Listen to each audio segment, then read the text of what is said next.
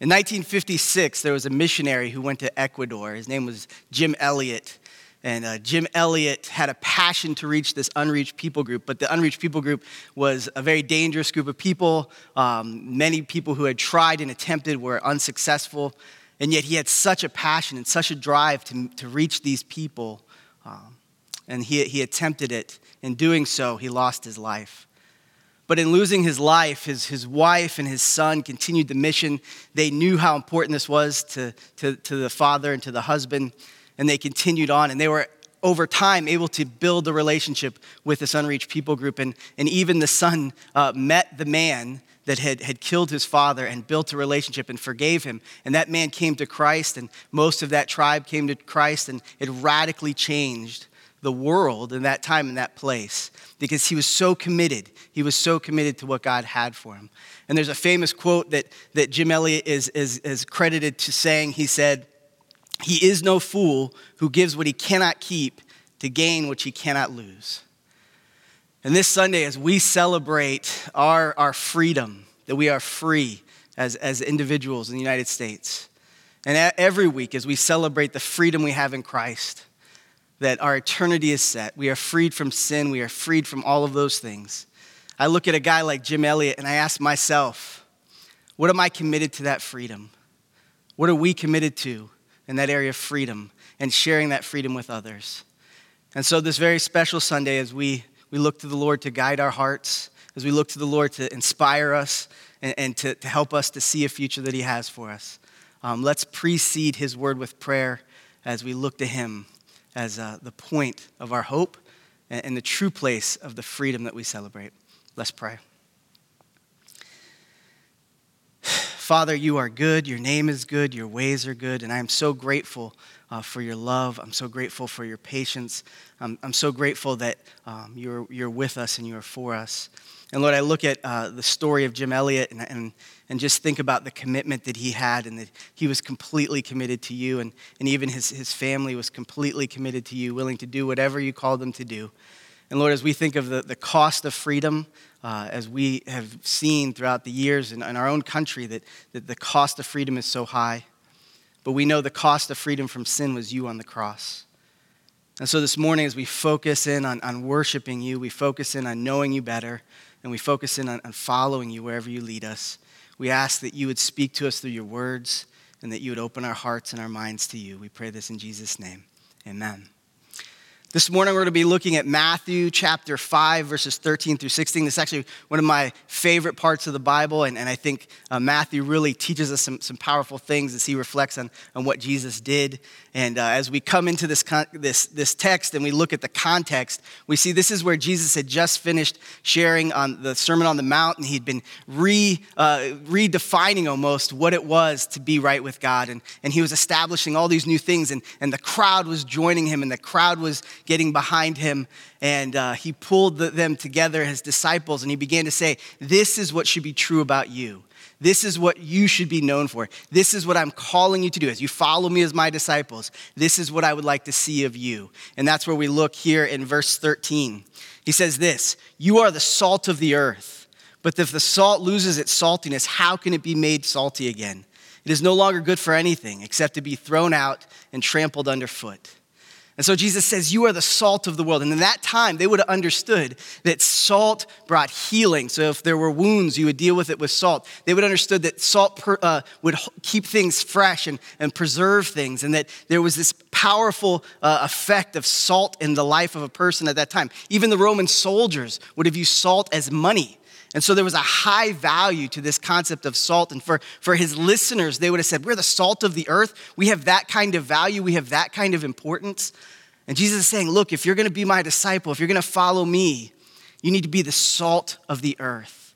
And that means you need to, to demonstrate the fruit of the Spirit, where people see love and peace and patience and kindness and goodness and self control and long suffering within your life, that when they look at you, they see me. And that salt brings flavor, and that salt brings healing, and that salt, um, I have put you on the earth to be the salt of the earth, and you have an important job, an important responsibility. And so, if you claim Jesus, if you follow Jesus as your Lord and Savior, these need to be the identifying factors in your life. And then he goes on to say that if you lose your saltiness, then there's no good in that. There's no good if you've lost the whole uh, purpose of the calling, the whole reflecting of Christ. And I think right now, at this time, probably more than any time in most of our lives, we need to bring peace. We need to be salt. We need to be healers. We need to be encouragers. We need to be uplifters. We need to be supporters. And so I think this is such a valuable uh, lesson in teaching for, for us as we look at God's word and say, How can I live this out? What does this mean to me? And then he goes on in verse 14, he says, You are the light of the world. A town built on a hill cannot be hidden. Neither do people light a lamp and put it under a bowl. Instead, they put it on a stand, and it gives it light to everyone in the house. In the same way, let your light shine before others, that they may see your good deeds and glorify your Father who is in heaven. And as I'm looking that and, and, and reflecting on that, as we reflect on that, um, this light in a dark place, do you feel like light? Do you feel like you, are so focused on the Lord that people are seeing clearly who He is because of your life? Are you reflecting the truth in such a way that people know that you have the Holy Spirit of God living within you?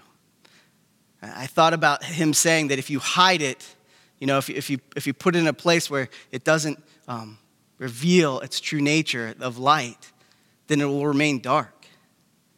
And I think we're living in, in darkness. And he's saying, I need you to stand up. I need you to be the light of the world. I need you to shine this light right now, more than ever. I need you to shine the light because people are blinded. People are in the darkness. People need to know that they have value. People need to know that there's hope for the future. People need to know that God is good and He is there for them and He will take care of them. And, and, and, and really, in the end, they, we were all created to worship God. And that light needs to be reflected through our lives. And so we shouldn't hide the light that God gives us. And so Jesus, he summarizes this and says, if you shine your light, people will see that goodness in you. They will see that you are not selfish, but you are selfless. They will see the truth of me in you. And because of that, they will glorify God. They will say, that cannot be natural. That is something beyond uh, human ability. That is from God. And when they see that, it validates, it gives, um, it gives a, a point of truth to the fact of who God is and, and what his plans are for this world. And so, as I reflect on this and as we reflect on this, how do we live this out? How can we be salt and light? How can we be the very thing that Christ has called us to do? And so, there's two things I believe that can help us as we desire to be salt and light. If you're a follower of Christ, and, you're, and, and maybe right now, as you look around and you're watching the news, you're watching all the things, you're saying, I want to make a difference. I want to make an impact. I want to share the truth. I want to share love. I want to be part of a solution that brings peace and healing. Jesus says to be salt and light is how that's going to happen. And so I just share with you the first thing I would encourage you to do. The first thing I would encourage you to do is make a strong commitment that you will listen to and look for God in your life. What is He saying to your heart? There are things that God says to our heart that no person can communicate. There are things that God might be saying to your heart right now that are stirring things, that are, that are moving within you, that He's calling you to something. He's challenging you to be completely committed to Him. What will you gain if everything is in this world? He's offering something greater than that. And He's desiring us to be fully committed to that. And then the second uh, point I would encourage you on is once He's revealed to you what He has for you, as He begins to reveal what His calling is, that you go and do it, that you live it out, that you follow through, and that you're obedient in it. For many of you, you know, this past week I, I sent an email out with our Servant Leadership Council um, that I will be moving on, that, that God has called us to new things. And um, it's very hard for me because I love this church and I love you and, and I'll deeply miss all of you. And, and I look back at my time and I'm very thankful, very thankful for all the wonderful things, all the support, all those times of laughing, all those times of doing ministry together, um, all those that I've met and built deep relationships, my family has been so encouraged by. We will miss you so deeply. But if I can leave you with one thing, if you remember me for anything, I, I pray that you would remember that the real value in life is loving God with all your heart, soul, mind, and strength, and loving your neighbor as yourself. And when He calls you, when He leads you, that you follow and you go wherever He calls you, to whatever He calls you to do. That God is using this time and this place for us to be His, his ambassadors, to be His salt, to be His light, to make a difference in this world.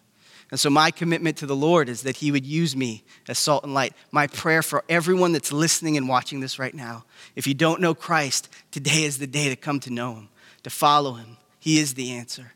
If you do know Christ, that you would commit everything to being salt and light, saying, I will give everything you ask of me. I will love you with every ounce of me, knowing that when I go from this life to the next, you'll be waiting with a hug for me. That's my prayer for you. And so, as, as a believer in Christ, I may never physically see many of you again, but I will see you again spiritually forever. So we don't say goodbye, we say, see you later. I want you to know how much I love you, how much I care for you, and how much I'm going to miss seeing your faces and, and shaking hands. I know that's not going to happen for a while anyway. Miss the hugs, uh, miss the stories, um, but I do want you to know how deeply and truly blessed I am to have been part of this, uh, be part of Gayton and what he's doing. Uh, at this time, Scott Johnson, the chair of the Servant Leadership Council, has some things he would like to share with you. Um, and I will make sure that my email is available. And uh, if you'd like to reach out, we want to stay in contact. Uh, we want to maintain a healthy and Christ centered relationship. And so um, I will leave you with the fact that there's nothing greater in life than to love the Lord your God and to love your neighbor as yourself. God bless. Thank you, Pastor Mike. Good morning. I'm Scott Johnson, and on behalf of the 11 members of the Servant Leadership Council, I'm glad to be with you this morning to convey our thanks to Pastor Mike for being our senior pastor for the last four years. As a Servant Leadership Council, we work very, very closely with the senior pastor. And in that four years, we have learned that Pastor Mike has a deep, deep, God led passion for discipleship and evangelism. So, as he feels called by God to move to his next ministry, the SLC very much supports him, embraces him, loves him, and wishes him well going forward. You know, ordinarily, when a senior pastor leaves a church, we're able to have a time to gather, to have a reception, uh, to take time to talk, to say goodbye, to laugh, to hug.